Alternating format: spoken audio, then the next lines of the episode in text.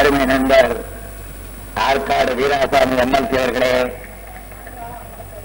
பல்கலைக்கழகத்தினுடைய சட்டத்துறை இணைச் செயலாளர் சட்ட பேரவை உறுப்பினர் தம்பி என் பொருள் அவர்களே. மாவட்ட கழகத்தினுடைய அவைத்தலைவர் அருமை நண்பர் செல்வராஜன் எம்எல்ஏ அவர்களே. மாவட்ட கழகத்தினுடைய துணைச் செயலாளர்களே பல்வேறு பகுதி கழகத்தினுடைய செயலாளர்களே கழகத்தினுடைய முன்னோடிகளே தாய்மார்களே பெரியோர்களே என் உயிரினும் மேலான அன்பு உடன்பிறப்புகளே.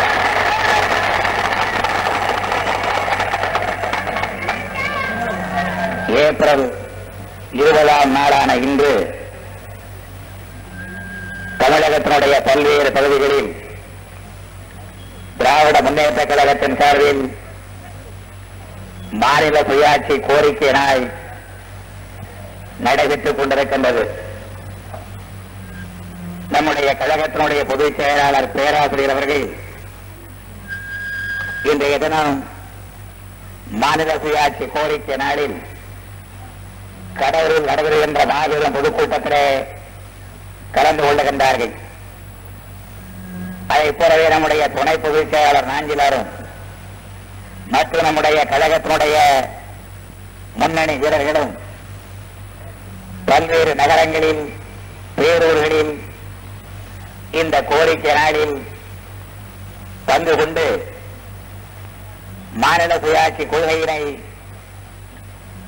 மக்களிடத்திலே அழுத்தம் திருத்தமாக ஆணைத்தரமாக அடுக்கடுக்கான ஆதாரங்களோடு விளக்கி காட்டுகின்ற பணியிலே ஈடுபட்டிருக்கின்றார்கள். சென்னை மாநகரத்தில் மயிலை பகுதியில் நடைபெறுகின்ற மாநில சுயாட்சி பொதுக்கூட்டமா அல்லது மாநாடா என்று வியக்கத்தக்க இந்த மாபெரும் நிகழ்ச்சியில் உங்களை எல்லாம் சந்திப்பதிலே நான் மிகுந்த மகிழ்ச்சி அடைகின்றேன். மாநில சுயாட்சியை பெற மாங்குல்லைக்கு வந்திருக்கிறேன் என்று யாராவது கருதுவீர்களேயானால் மாநில சுயாட்சி கோரிக்கைகளை வெற்றி பெறுவது என்பது மாங்குல்லையில் நின்று மாங்காய் பிரிப்பது போன்ற காரியம் அல்ல. இதற்கு மக்களை பக்குவப்படுத்த வேண்டும். அந்த காரியத்தை தொடர்ந்து பல ஆண்டுகளாக திராவிட முன்னேற்ற கழகம் செய்து வருகிறது என்பதை நீங்கள் மிக தெளிவாக உணர்வீர்கள். அந்த தொடர்ந்து ஆற்றி வருகின்ற பணியினைத்தான் இன்றைக்கும் உங்கள் முன்னால் நாங்கள் ஆற்றிக் கொண்டிருக்கின்றோம். நம்முடைய தமிழ் சமுதாயத்து பெருங்குடி மக்கள் திராவிட முன்னேற்ற கழகத்தினுடைய கூட்டங்கள் நடைபெறுகிற நேரத்தில் பல்லாயிரக்கணக்கில் லட்சக்கணக்கில் கூடி அமர்ந்து கருத்துக்களை செய்மெடுக்கின்ற பழக்கத்தை நீண்ட நெடு நாட்களாக கொண்டிருக்கின்றார்கள். மன்றங்களில் மண்டபங்களில் நடைபெறுகின்ற கூட்டங்களிலே ஐந்து ரூபாய் பத்து ரூபாய் ரெண்டு ரூபாய் ஒரு ரூபாய் என்று கட்டணம் வைத்து வசூலித்து கட்டணம் செலுத்தி சொற்பொழிவுகளை கேட்கின்ற ஒரே கட்சியினுடைய கூட்டம் திராவிட முன்னேற்ற கழகத்தினுடைய கூட்டம் தான். இன்று நேற்றல்ல பேரறிஞர் அண்ணா அவர்களுடைய காலத்தில் இருந்து அத்தகைய ஒரு புதுமையை நாம் உருவாக்கி இருக்கின்றோம் எனக்கு கூட கொஞ்சம் ஐயப்பாடும் அச்சமும் இருந்தது உண்டு கருத்தரங்கங்களை கூட்டி சிறிய சிறிய மன்றங்களில் அந்த மண்டபங்களில் ஐநூறு பேர் ஆயிரம் பேர் அமர்ந்திருக்கின்ற சூழலில் இத்தகைய கருத்துக்களை விவாதிப்பது சிறப்புடையதாக இருக்கும். மற்றவர்களும் புரிந்து கொள்ளக்கூடியதாக இருக்கும்.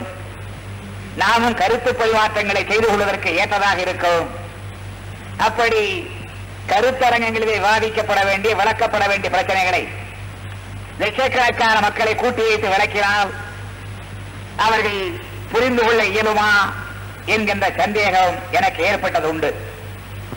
நான் இந்த மேடைக்கு வந்தபோது நண்பர் ஆற்காடு வீராசாமி அவர்களுடைய கையிலும் இங்கே பேசிவிட்டு சென்றிருக்கின்ற நாடாளுமன்ற உறுப்பினர் டாக்டர் கலாநிதி அவர்களுடைய கையிலும் தம்பி என் சோமு அவர்களுடைய கையிலும் பெரிய பெரிய புத்தகங்களை கண்டேன். நான் கூட புத்தகத்தோடு தான் வந்தேன்.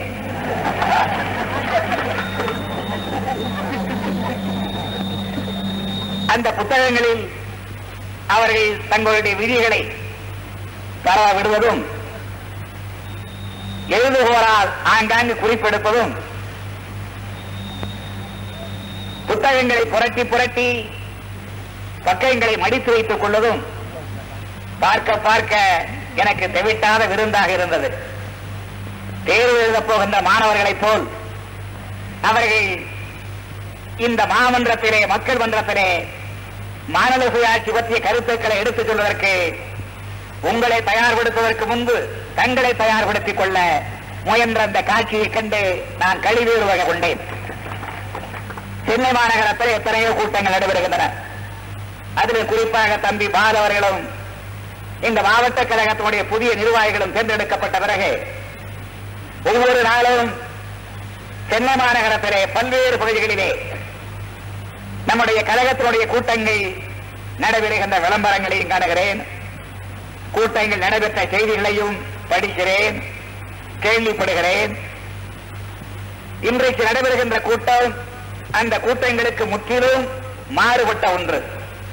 மாறுபட்ட ஒன்று என்றால் பேசப்படுகின்ற கருத்துக்களை பொறுத்த அளவிலே மாறுபட்ட ஒன்றே தவிர அந்த கருத்துக்களுக்கு அடிப்படையாக இருக்கின்ற கொள்கையை பொறுத்தவரையிலே மாறுபட்ட வேறுபட்ட முரண்பாடுடைய ஒன்று அல்ல வேறு கூட்டங்களுக்கு நீங்க செல்வீர்களே ஆனால் கழக சார்பில் நடைபெறுகின்ற கூட்டங்களுக்கு நேற்றைய தினமோ அல்லது நேற்றைக்கு முன்தினமோ நீங்கள் சென்றிருப்பீர்களே ஆனால் அந்த கூட்டங்களில் எல்லாம் பெரும்பகுதி இன்றைக்கு நடைபெறுகின்ற மாநிலத்தினுடைய ஆட்சியை பற்றியும் அந்த ஆட்சியை நடத்தி செல்கின்ற என்னுடைய அருமை நண்பர் தமிழகத்தினுடைய முதலமைச்சர் எம்ஜிஆர் அவர்களை பற்றியும் நம்முடைய நண்பர்கள் அவரவர்களுடைய பாணியிலே.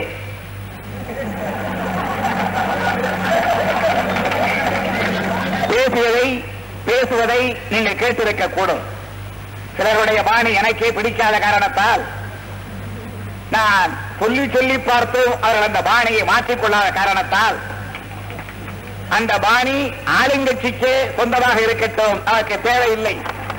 என்று முரசொலியிலே நான் ஒரு வேண்டுகோளாக அது தந்திருப்பதாக சொல்ல வேண்டுமேயானால் நம்முடைய கழக உடன்பிறப்புகளுக்கு ஒரு எச்சரிக்கையாக நான் எழுதியதையும் நீங்கள் படித்திருக்க கூடும் நமக்கென்று கொள்கைகள் கோட்பாடுகள் குறிக்கோள் இவைகளெல்லாம் உண்டு.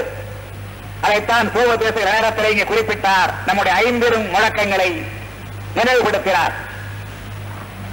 பஞ்சாப் மாநிலத்தினுடைய முதலமைச்சரும் விமான விபத்திலே மறைந்து விட்டவருமான குர்நாம் சிங் அவர்களை அழைத்து திராவிட முன்னேற்ற கழகத்தினுடைய மாநாட்டை திருச்சியை நடத்திய போது அந்த மாநாட்டிலே பஞ்சாபினுடைய முதலமைச்சர் குர்நாம் சிங் அவர்கள் கலந்து கொண்ட போது பேரறிஞர் அண்ணா அவர்கள் மறைந்த பிறகு நடத்திய அந்த முதல் மாநாட்டில் திராவிட முன்னேற்ற கழகத்தினுடைய ஐம்பெரும் முழக்கங்களை பல லட்சம் மக்கள் கூடிய அந்த மாநாட்டிலே நான் முழங்கினேன்.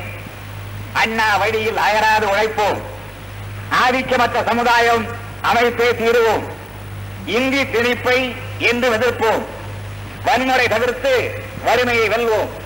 மாநிலத்தில் சுயாட்சி மத்தியிலே கூட்டாட்சி என்கின்ற இந்த ஐம்பது முழக்கங்கள் பல ஆண்டுகளுக்கு முன்பு திராவிட முன்னேற்ற கழகத்தினுடைய முழக்கங்களாக ஏற்றுக்கொள்ளப்பட்டன.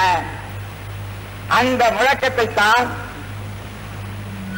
நண்பர் வீராசாமி அவர்கள் இங்கே எடுத்துச் சொன்னதைப் போல் தமிழக சட்டமன்றத்திலேயே வரலாற்று சிறப்புமிக்க தீர்மானமாக திராவிட முன்னேற்ற கழக ஆட்சியிலே நாம் நிறைவேற்றி காட்டினோம். ஆயிரத்தி தொள்ளாயிரத்தி எழுபத்தி நாலாம் ஆண்டு ஏப்ரல் திங்கை பதினாறாம் நாள் முன்மொழியப்பட்ட மாநில சுயாட்சி தீர்மானம் நான்கு ஐந்து நாட்கள் கடுமையான விரிவான விளக்கமான விவாதங்களுக்கு உட்பட்டு ஏப்ரல் இருபதாம் நாள் தமிழக சட்டப்பேரவையிலே மிக பெரும்பான்மையான வாக்குகளை பெற்று நிறைவேற்றப்பட்டது.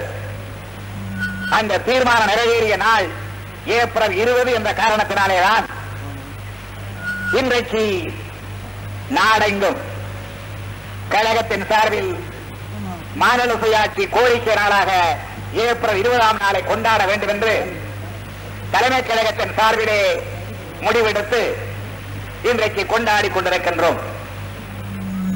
ஏப்ரல் இருபதாம் தேதி மாத்திரமல்ல இருபத்தி ஓராம் தேதியும் கொண்டாடலாம். ஒரு கோரிக்கை எழுப்பப்பட்டு விட்டால் அந்த கோரிக்கை வெற்றி பெறுகிற வரையில் நிறைவேறுகிற வரையில் அந்த கோரிக்கைக்காக வாதாட வேண்டியதும் போராட வேண்டியதும் அதற்கென களஞ்செல்ல நேரிட்டால் அஞ்சாமல் செல்ல வேண்டியதும் சிறை செல்ல வேண்டிய அவசியம் ஏற்பட்டால் அதையும் குறித்த முகத்தோடு ஏற்றுக்கொள்வதும் தான் திராவிட முன்னேற்ற கழகத்தில் இருக்கின்ற சாதாரண தொண்டனில் இருந்து அந்த தொண்டனை போன்ற தலைவன் வரையிலே கடைபிடிக்கின்ற காரியம். ஆகவே இருபதாம் தேதி என்பது ஒரு அடையாள நாள் அவ்வளவுதான்.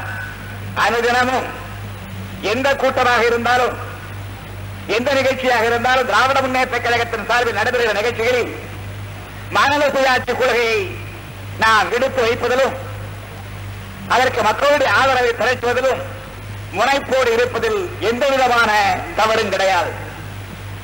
பேரறிஞர் அண்ணா அவர்கள் ஆயிரத்தி தொள்ளாயிரத்தி அறுபத்தி இரண்டாம் ஆண்டு திராவிட முன்னேற்ற கழகத்தினுடைய பொதுக்குழுவை கூட்டி திராவிட நாடு பிரிவினை கொள்கையை கழகம் கைவிட்டு விட்டது என்று அறிவித்து திராவிட முன்னேற்ற கழகத்தையும் காப்பாற்ற வேண்டும்.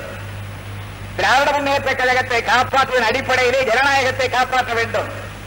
ஜனநாயகத்தை காப்பாற்றுவதன் அடிப்படையிலே தமிழ் சமுதாயத்தினுடைய மக்களுடைய நல்வாழ்வை போற்றி பாதுகாக்க வேண்டும். அதே நேரத்திலே இந்திய துணைக்கண்டத்திற்கு வெளிநாட்டாளர் பக்கத்தில் இருக்கின்ற பகையாட்டுக்காரர்களால் இந்த நேரத்திலும் ஆபத்து வராமல் இந்திய திருநாடு வலிவுடையதாக இருக்க வேண்டும் என்ற அடிப்படையிலே அன்றைக்கு பிரிவினை கோரிக்கையை கைவிட்டு பிரிவினை நான் கைவிட்டு விட்டாலும் பிரிவினைக்கான காரணங்கள் அப்படியேதான் இருக்கின்றன என்று கூறி அதற்கு பிறகு அண்ணா அவர்கள் மிக தெளிவாக திட்டவட்டதாக சொன்னார்கள். மத்தியிலே கூட்டாட்சி என்பது பெயரளவுக்கு இடம் இருக்கின்றது. அந்த கூட்டாட்சி உண்மையான கூட்டாட்சியாக இருக்க வேண்டுமேயானால் மாநிலங்களுடைய சுயாட்சி நிறைவு பெற்ற சுயாட்சியாக இருக்க வேண்டும். மாநிலங்களுக்கு அதிக அதிகாரங்கள் தரப்பட வேண்டும். அந்த அதிகாரங்கள் மீண்டும் மாற்றப்படாத அளவிற்கு மாநிலத்திற்கு சுயாட்சி வழங்கப்பட்டாக வேண்டும் என்ற கருத்தை அவர்கள் பலமுறை எடுத்துச் சொல்லியிருக்கின்றார்கள். அந்த கருத்தினுடைய அடித்தளத்திலே கட்டப்பட்டுள்ள வகுக்கப்பட்டுள்ள நம்முடைய கொள்கைதான் மாநில சுயாட்சி மத்தியிலே கூட்டாட்சி என்பதாகும். பலருக்கு இந்த மத்தியிலே கூட்டாட்சி என்பது புரிவதில்லை. கூட்டாட்சி என்பதற்கும் கூட்டணி ஆட்சிக்கும் வேறுபாடு தெரியாமல் குழப்பிக் கொள்கிறவர்கள் உண்டு. கூட்டாட்சி என்றால் கூட்டணி ஆட்சி என்பது இன்றைக்கு பாண்டிச்சேரி நடைபெறுகிறதே. திராவிட முன்னேற்ற கழகம் இந்திரா காங்கிரஸ் இணைந்து நடத்துகின்ற ஆட்சியும் கூட்டணி ஆட்சிதான். இது கொஞ்சம் கடுமையான விவகாரம் தான் சாதாரண மக்கள் நீங்கள் என்னை மன்னித்துக் கொள்ள வேண்டும். வேறுபல விவகாரங்களை கேட்டு கேட்டு பழகிவிட்ட சுயபடைத்தவர்கள் அதற்கு கையொலி எழுப்பி எழுப்பி பழக்கப்பட்டு விட்ட நண்பர்கள். அவர்களிடத்தில் மாநில சுயாட்சி தத்துவத்தை அந்த கோட்பாட்டை எடுத்து சொல்லுகிற நேரத்தில் கொஞ்சம் ஜீரணிக்க முடியாத சமாச்சாரமாகத்தான் இருக்கும். சிறு குழந்தையினுடைய சின்ன அழகான வாயில் அதற்கு இன்பம் ஊட்ட வேண்டும் என்பதற்காக ஒரு பெரிய கற்கண்டு கட்டியை திணித்தால் உதடுகள் கூட புண்ணாகிவிடும். கொடுப்பது கற்கண்டு கட்டிதானே உதடு புண்ணாகி விட்டதே என்று கவலைப்படுவதில் அர்த்தமில்லை. இருந்தால் சின்னஞ்சிறு வாய் அதற்கு. அந்த சின்னஞ்சிறு வாயில் இனிப்பான பொருள்தானே தருகிறது என்று நம்முடைய கை கொள்ளாத அளவிற்கு இருக்கின்ற கற்கண்டு கற்கண்டு கட்டியை கொடுத்தால் உதடுகள் எல்லாம் புண்ணாகும். குழந்தை அதை தப்பி சாப்பிட இயலாது. எனவேதான் கற்கண்டை கொஞ்சம் நொறுக்கி பொடியாக்கி அதை ஜீனி ஆக்கி அதை சர்க்கரை ஆக்கி அதனுடைய வாயிலே தட வேண்டும். அந்த முயற்சியிலே தான் நான் இப்போது உங்கள் முன்னால் ஈடுபட்டிருக்கின்றேன்.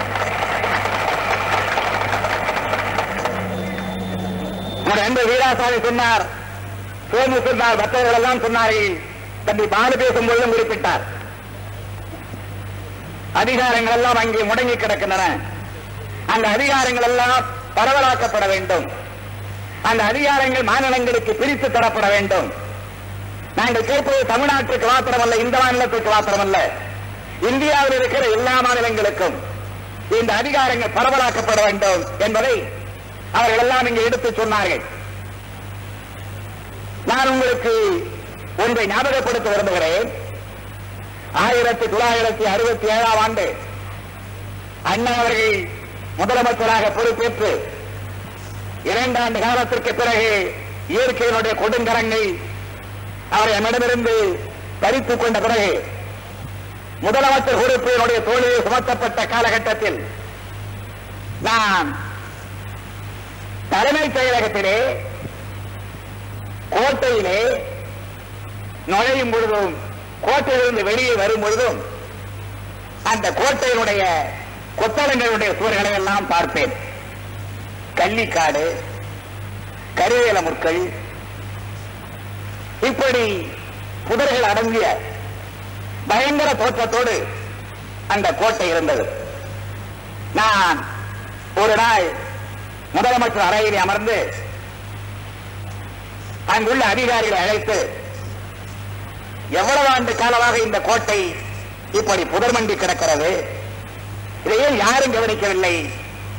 நான் உத்தரவிடுகிறேன். நாளைய தினமே அந்த கோட்டைக்கு முன்னால் படர்ந்து கிடக்கின்ற செடிகுடிகளும் அடர்ந்து வளர்ந்திருக்கின்ற புதர்களும் அகற்றப்பட்டாக வேண்டும் என்று அதிகாரிகளிடத்தில் சொன்னேன். அதிகாரிகள் சரி என்று தலையசைத்து விட்டு சென்றார்கள். அப்போது அவர்களுடைய முகத்திலே நெளிந்த புன்னகையை நான் பார்த்தேன் என்றாலும் அதற்கு எனக்கு பொருள் புரியவில்லை. புரிதல்லவா அதனால். பிறகு ஒரு வாரம் கழித்து அதிகாரிகளை அழைத்து அன்றைக்கே சொன்னேன் இந்த கோட்டையில முளைத்து கிடக்கின்ற புல்லையும் பூண்டுகளையும் புதர்களையும் செதுக்கி இதை செம்மைப்படுத்த இவ்வளவு தாமதமா? என்று கொஞ்சம் கோபத்தோடு கூட கேட்டேன் அதிகாரிகளை. அவர்கள் சொன்னார்கள் மன்னிக்க வேண்டும் ஐயா. இந்த கோட்டையின் முன்னால் படர்ந்திருக்கின்ற கொடிகளையும் செடிகளையும் புதர்களையும் புல் பூண்டுகளை அகற்ற வேண்டுமேயானால் இது கோட்டை ராணுவத்திற்கு சொந்தமானது. மத்திய அரசினுடைய உத்தரவில்லாமல் இதை செய்ய முடியாது என்று சொன்னார்கள். வியப்பால் என்னுடைய விழிகள் தெரிந்தன அப்படியா ஏன் என்று கேட்டேன். பிறகு அவர்கள் காரணங்களை சொன்னார்கள். இது பாதுகாப்பு துறையினுடைய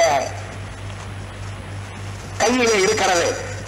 எனவே பாதுகாப்புத்துறை அமைச்சருக்கு எழுதி கேட்டுத்தான் இந்த புல் பூண்டுகளை தவிர்க்க வேண்டும் என்று சொன்னார்கள். நினைத்துக் கொண்டேன். அதில் இருந்து ஒரு பாம்பு ஒளிந்திருந்து வந்து கடித்தால் கூட அந்த பாம்பை திடீரென்று அடித்து விரட்ட கூட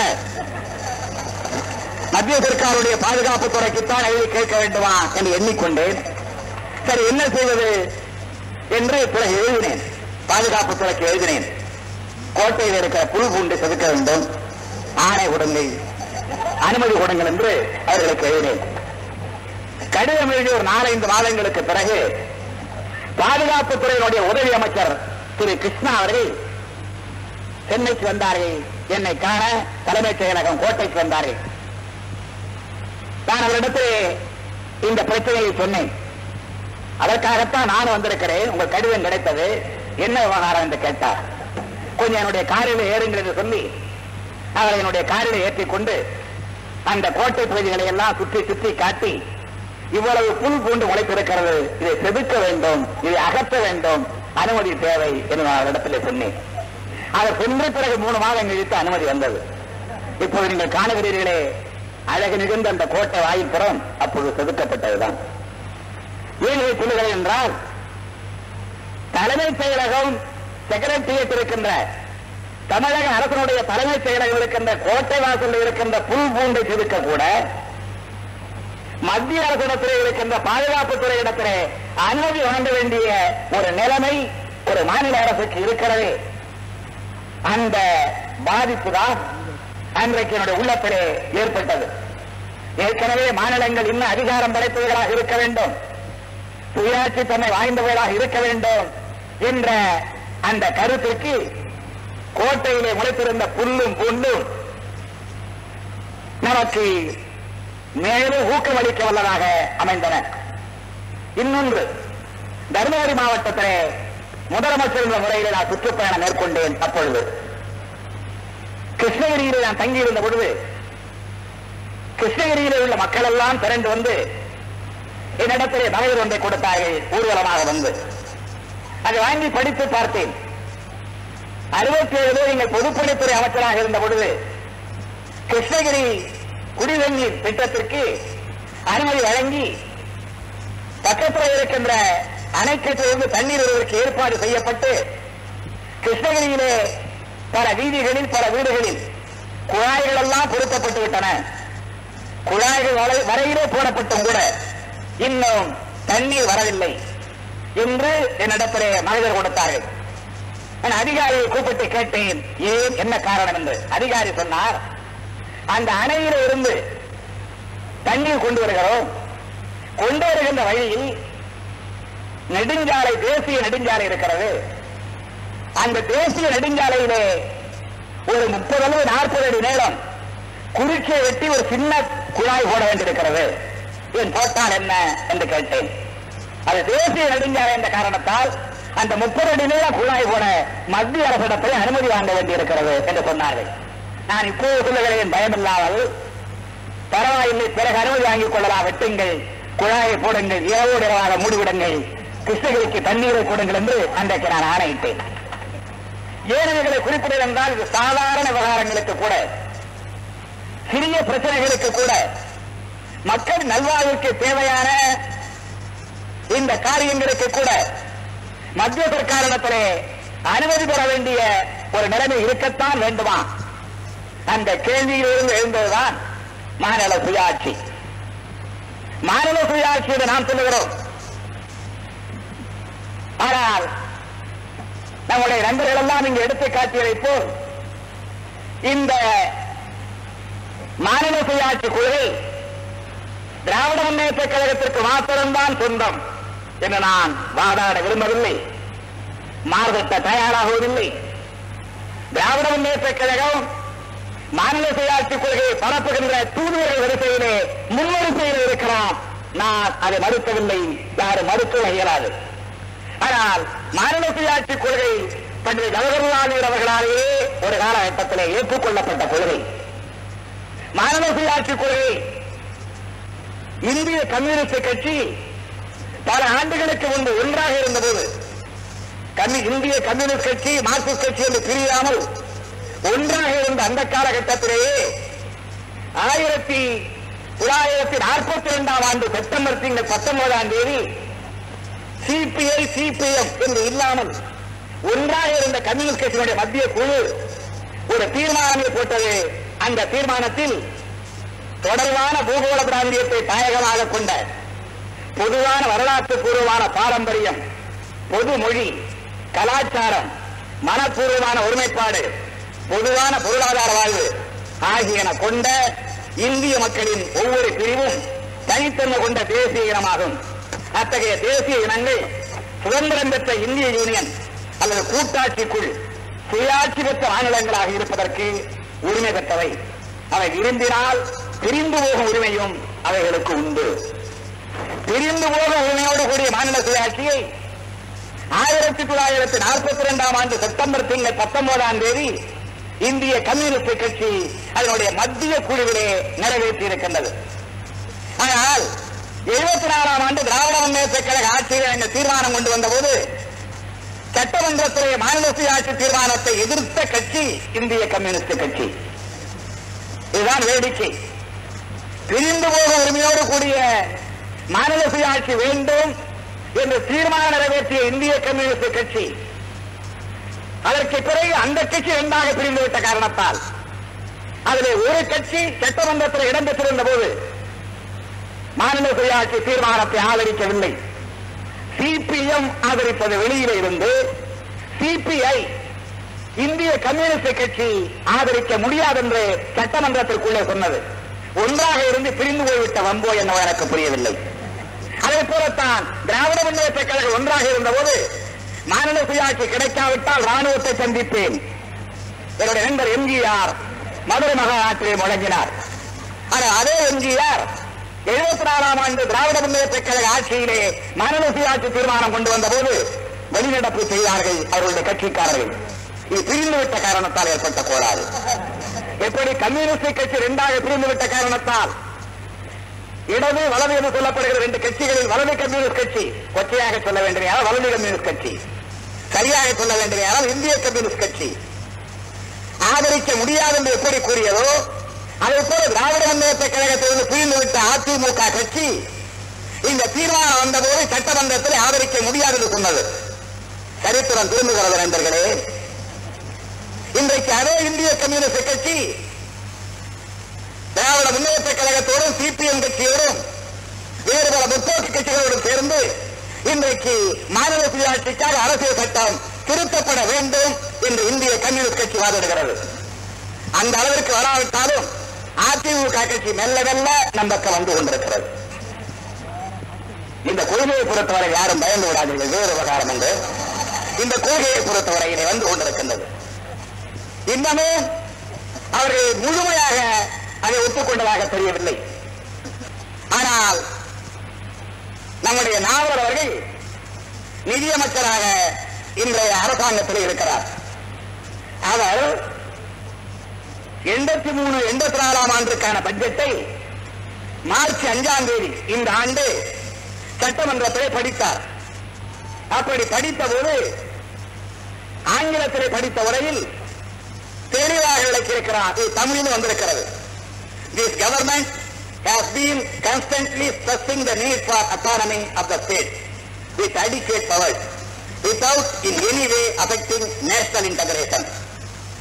இந்திய ஒருமைப்பாட்டுக்கு குண்டகமில்லாத வகையில் மாநில சுயாட்சி தேவை என்பதை இந்த அரசு வலியுறுத்துகிறது என்ற வரிகளை நிதியமைச்சர் நாவலர் நெடுஞ்செழியன் அவர்கள் சட்டமன்றத்திலே நிதிநிலை அறிக்கையிலே படித்திருக்கின்றார்கள். இதேதான் எழுபத்தி நாலாம் ஆண்டு திராவிட முன்னேற்ற கழக ஆட்சியில் தீர்மானமாக நிறைவேற்றியிருக்கிறோம். அந்த அந்த தீர்மானத்தினுடைய வாசகத்தை நான் படிக்க விரும்புகிறேன்.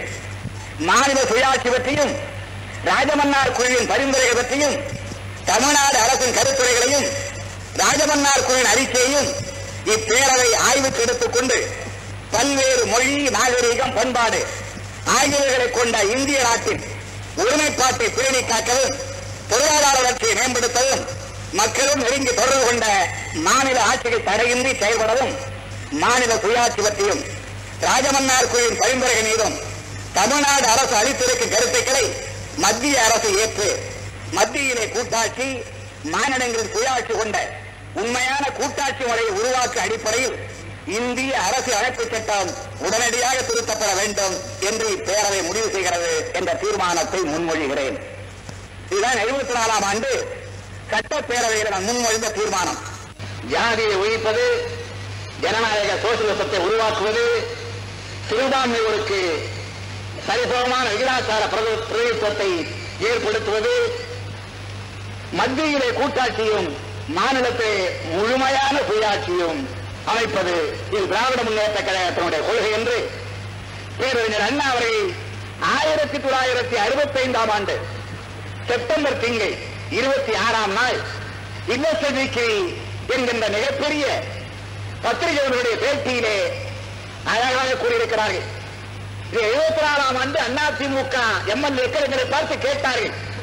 நீதானே சொல்லுகிறாய் மனதை செய்யாச்சு என்று அண்ணா சொல்லியிருக்கிறாரா? கேட்டார்கள். நான் கூட அல்ல. நம்முடைய நண்பர் பண்ருத்தி ராமச்சந்திரன். இங்கே இல்லை. எங்கே இருந்தாலும் பரவாயில்லை. அவர் அன்றைக்கு இல்லத்தீக்கிரி என்கின்ற பத்திரிகையை எடுத்து புரட்டி காட்டி அண்ணா சொன்ன வாசகங்கள் இருக்கிறத பாருங்கள் என்று அன்றைய அதிமுக எம்எல்ஏக்களுக்கு எடுத்து சொன்னார். அப்பொழுது அதிமுகவினுடைய கட்சி துணைத் தலைவராக சட்டசபையில் இருக்கிற நண்பர் எட்மண்ட் சொன்னார். ராஜமன்னார் கமிட்டி அறிக்கையை படித்து பார்த்தேன். இது ஒரு அறிக்கையா? சரி. எவனாவது படிப்பானா? பள்ளிக்கூடத்து பிள்ளைகளுக்கு கூட கொடுக்காதீர்கள். அவ்வளவு ஆபத்தானது. இது இருக்க வேண்டிய இடம் குப்பை கூடை. இதை குப்பை கூடையிலே போட வேண்டும் என்று அன்றைக்கு அதிமுகவின் சார்பில் சட்டமன்றத்திலே சொன்னார். இந்த நிலைமை பெங்களூரிலே கர்நாடக முதலமைச்சர் ராமகிருஷ்ண ஹெக்டேயும் தமிழக முதலமைச்சர் மாண்புமிகு எம்ஜிஆரும் ஆந்திர முதலமைச்சர் மாண்புமிகு என் டி ராமராவும் புதுவை முதலமைச்சர் மாண்புமிகு ராமச்சந்திரனும் நாலு பேரும் கூறுகிறார்கள் பெங்களூர் மாநாட்டில். அரசியல் சட்டத்தில் சில திருத்தங்கள் வேண்டும் என்று தீர்மானிக்கிறார்கள். அந்த தீர்மானங்கள் எல்லாம் ராஜபன்னார் கமிட்டி அடிப்படையாக கொண்டுதானே நிறைவேற்றப்பட்டதை நான் சட்டமன்றத்தில் கேட்கிறேன். நான் என்று சொல்கிறார் ஆமாம். ராஜமன்னார் கமிட்டி வைத்துக் கொண்டுதான் அந்த புத்தகத்தை புரட்டி புரட்டி பார்த்துத்தான். பெங்களூர் மாநாட்டில் நாங்கள் தீர்மானங்களை வகுத்தோம் என்று நாவலர் சொல்லுகிறார். குப்பை தொட்டியை வீசி எறிந்தது இந்த எதனும் கோபுரத்திலே தூக்கி வைத்துக் கொள்ளக்கூடிய அளவிற்கு தனக்கு செல்வாக்கு மிகுந்திருக்கிறது. அதனுடைய பெருமை இன்றைக்கு புரிந்திருக்கிறது என்பதை எண்ணுகிற நேரத்திலே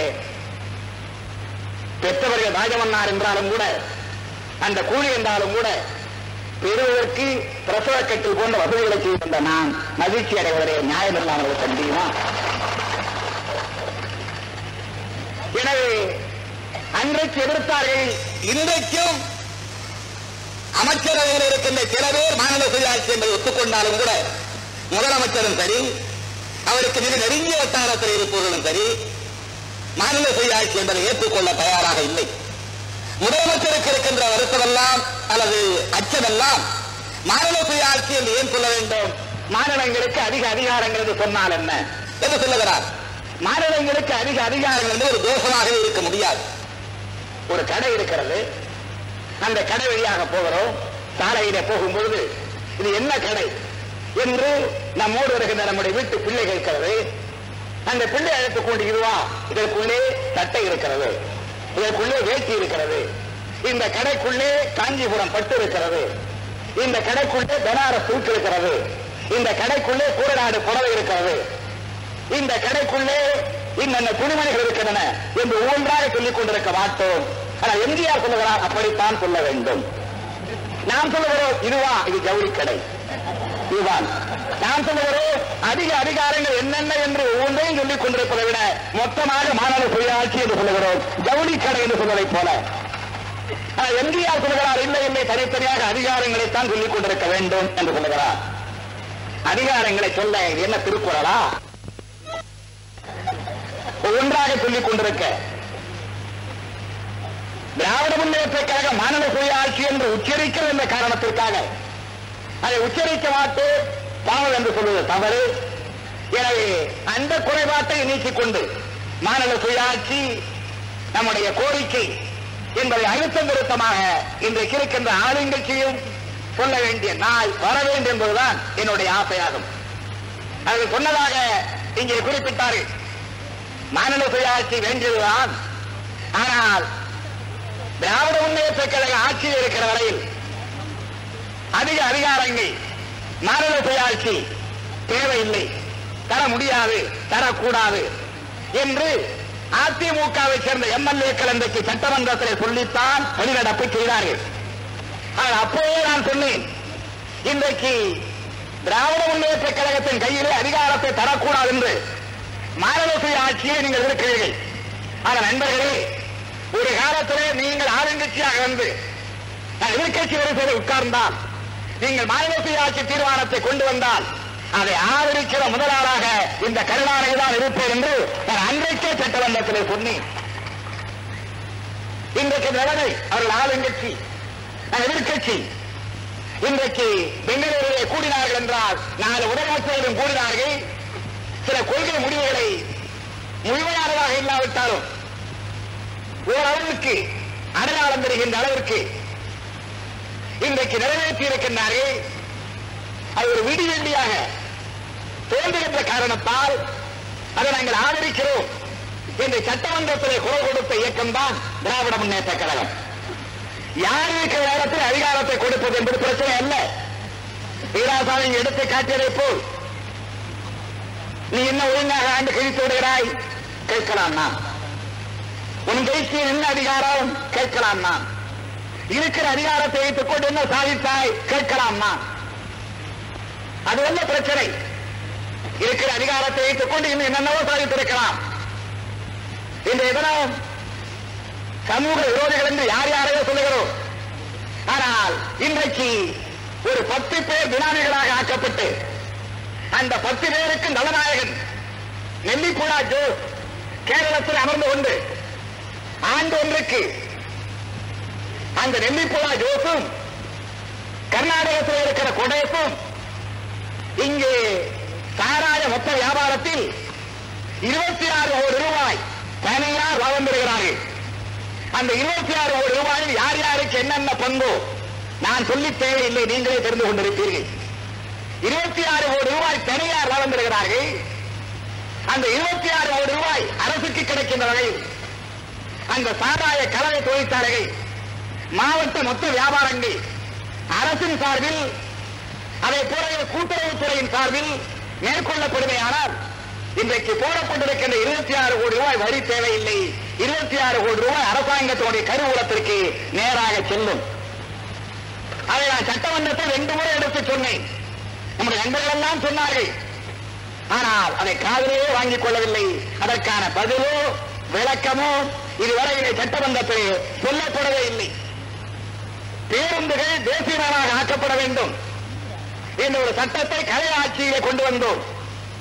அன்றைக்கு இருந்த பெரிய பேருந்து முதலாளிகளை எல்லாம் அகற்றிவிட்டு சேரம் போக்குவரத்து கழகம் சோழன் போக்குவரத்து கழகம் பாண்டியன் போக்குவரத்து கழகம் என்றெல்லாம் பல போக்குவரத்து கழகங்களை உருவாக்கிய ஆட்சி திராவிட முன்னேற்ற கழக ஆட்சி. அதற்கு பிறகு எல்லா பஸ்களையும் மாவட்ட ரீதியாக படிப்படியாக எடுத்துக்கொள்வது சட்டம் கொண்டு வந்து முதலில் நீலகிரி மாவட்டத்தினுடைய பஸ்களை எல்லாம் அனைத்து பஸ்களையும் தேசிய உடனாக ஆக்கி அடுத்த மாவட்டத்திலே கை வைத்த நேரத்திலே ஹைகோர்ட்டுக்கு சென்றார்கள். பிறகு சுப்ரீம் கோர்ட்டுக்கு சென்றார்கள். ஹைகோர்ட்டில் நமக்கு சாதகமான தீர்ப்பு கிடைத்தது. சுப்ரீம் கோர்ட்டுக்கு அப்பீல் செய்தார்கள். ஏறத்தாழ ஏழு அல்லது எட்டு ஆண்டுகளாகிறது சுப்ரீம் கோர்ட்டில் இருக்கின்ற அந்த வழக்கை துரிதப்படுத்த கூட தமிழ்நாடு சர்க்கார் இதுவரையிலே முன்வரவில்லை. தேசிய நய கொள்கையிலே அவ்வளவு அக்கறை தமிழ்நாடு சர்க்காருக்கு. குதிரை பந்தய ஒழிக்கப்பட வேண்டும் என்று அண்ணாவுடைய கோரிக்கை நிறைவேற்றுவதற்காக தமிழக சட்டமன்றத்தில் சட்டம் கொண்டு வந்து அதை நிறைவேற்றி சட்டத்தை இயற்றி உயர்நீதிமன்றத்திற்கு அந்த பண்டைய கழகத்தினர் உயர்நீதிமன்றத்திற்கு சென்று அங்கே அவர்களுக்கு எதிராகவும் அரசுக்கு சாதகமாகவும் தீர்ப்பு வழங்கப்பட்டு அவர்களும் உச்சமன்றத்துக்கு சென்றார்கள் சுப்ரீம் கோர்ட்டுக்கு சென்றார்கள் அங்கே இடைக்கால தடை விதிக்கப்பட்டது. அதுவும் ஆறு ஏழு ஆண்டு காலமாகிறது. அந்த குதிரை பந்தய மோசடியை குதிரை பந்தயத்தால் மக்கள் வாழ்வு கெடுக்கப்படுவதை நீக்கிட இந்த ஏழாண்டு காலமாக அந்த உச்ச நீதிமன்றத்தில் இருக்கின்ற வழக்கை இந்த அரசு துரிதப்படுத்தலாம் என்றால் இல்லை. ஆனால் இவைகளுக்காக இவைகளை எல்லாம் இந்த அரசு செய்யவில்லை என்ற காரணத்திற்காக அதிக அதிகாரங்களை கொடுக்க கூடாது என்று வாதிடுகின்ற அர்ப்பணம் அல்ல நான் அசடனம் அல்ல நான் அரசியல் புரியாதவனும் அல்ல நான். அது வேறு விவகாரம். மயிலாப்பூருக்கு ஒரு மருத்துவமனை வேண்டும். கட்டி முடிக்கப்படுகிறது. அந்த மருத்துவமனை இருக்கிற டாக்டர்கள் சரியாக சிகிச்சை செய்யவில்லை. நான் கேட்கிறேன் டாக்டரை மாற்றுவதா ஆஸ்பத்திரியை மாற்றுவதா? டாக்டரை தான் மாற்ற வேண்டும். அதே போல மாநில சுயாட்சி என்பது ஆஸ்பத்திரி. அங்கே ஆளுகின்ற எம்ஜிஆருடைய கட்சியினுடைய ஆட்சி என்பது டாக்டர். டாக்டர் சரியில்லை என்றால் இவரை மாற்றிவிட்டு இன்னொரு டாக்டரை கொண்டு வரலாம். ஆஸ்பத்திரி என்றைக்கு இங்கே இருக்க வேண்டும்? அதுதான் மாநில சுயாட்சி கொள்கை. இதை புரிந்து கொள்ளாமல் ஆளுகின்றவர்களுடைய குறைபாடுகளை நீக்க வேண்டுமானால் ஐந்து ஆண்டுக்கு ஒரு முறை வருகின்ற ஜனநாயகத்தின்படி அவர்களை மாற்றுகின்ற உரிமையும் மாற்றுகின்ற தன்மையும் மக்களுடைய கையில் இருக்கிறது. அதற்காக நாங்கள் எங்களுக்கு அதிக அதிகாரம் வேண்டும் என்கின்ற அந்த கொள்கையை திராவிட முன்னேற்ற கழகம் கைவிடாது. பத்து லட்சம் ரூபாய் தொழிற்சாலை அதை கூட மத்திய சர்க்கார் தன்னுடைய அனுமதி இல்லாமல் தர மறுக்கவில்லை என்று ஈராசாமி ஆதங்கப்பட்டார். மத்திய சர்க்கார் நம்மை பார்த்து கேட்கக்கூடும். தொழிற்சாலை ரயில் பெட்டி தொழிற்சாலை கொடுத்தோமே அதை அதிமுக அரசு ஏற்றுக்கொண்டதா? அதை ஏற்றுக்கொண்டிருந்தால் பல்லாயிரக்கணக்கானவர்களுக்கு தொழிலாளர்களுக்கு வேலை கிடைத்திருக்கிறேன் மாநில சர்க்காருடைய தாமத போக்கின் காரணமாகத்தானே நாங்கள் வேறு மாநிலத்திற்கு ரயில் பெட்டி தொழிற்சாலையை கொடுக்க வேண்டி ஆகிவிட்டது என்று மத்திய சர்க்கார் சொல்லக்கூடும். அந்த தவறுக்கு மாநில சர்க்காரை தண்டிக்க வேண்டிய கண்டிக்க வேண்டிய கடமை இந்த மாநில மக்களுக்கு உண்டே தவிர அதற்கான அதிகாரத்தை நானே ஏற்றுக்கொள்வேன் என்று மத்திய அரசு சொல்லுகையானால் நாங்கள் மத்திய அரசை நிச்சயமாக அந்த கருத்தை ஏற்றுக்கொள்ள மாட்டோம். மாநில சுயாட்சி குழு இந்தியா முழுவதும் பரவ வேண்டும் என்பதற்காக எங்களுடைய இயக்கம் நடைபெற்றுக் கொண்டிருக்கின்றது. எனவே அத்தகைய ஒரு இன்றைக்கு நாட்டில் எடுத்துச் செல்கின்ற ஒப்பற்ற கட்சி திராவிட முன்னேற்ற கழகம்.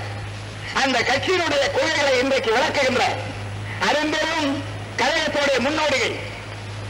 இந்த கழகத்தினுடைய கொள்கை மக்களுடைய உள்ளத்திலே உறுதியாக உடனடி நிலையிலே பதிவாவதற்கான பணியினை மேற்கொண்டிட வேண்டும். இது ஒரு கட்சியினுடைய பிரச்சனை அல்ல ஒவ்வொரு மாநிலத்தினுடைய பிரச்சனை. இதை பிரிவினைக்கு எல்லாரும் விடவில்லை. இது விடுதலை முழக்கவில்லை இது உரிமை முழக்கம். அந்த உரிமையை பெற மத்திய சர்க்கார் முன்வர வேண்டும். இன்று இல்லாவிட்டால் நாளை நாளை தவறினால் மறுநாள் நிச்சயம் என்றால் ஒரு நாள் அந்த ஒற்றையினை பெற்றே தீர்வோம் என்று சூழ்நிலைத்து விடுவித்துக் கொள்கின்றேன். வணக்கம்.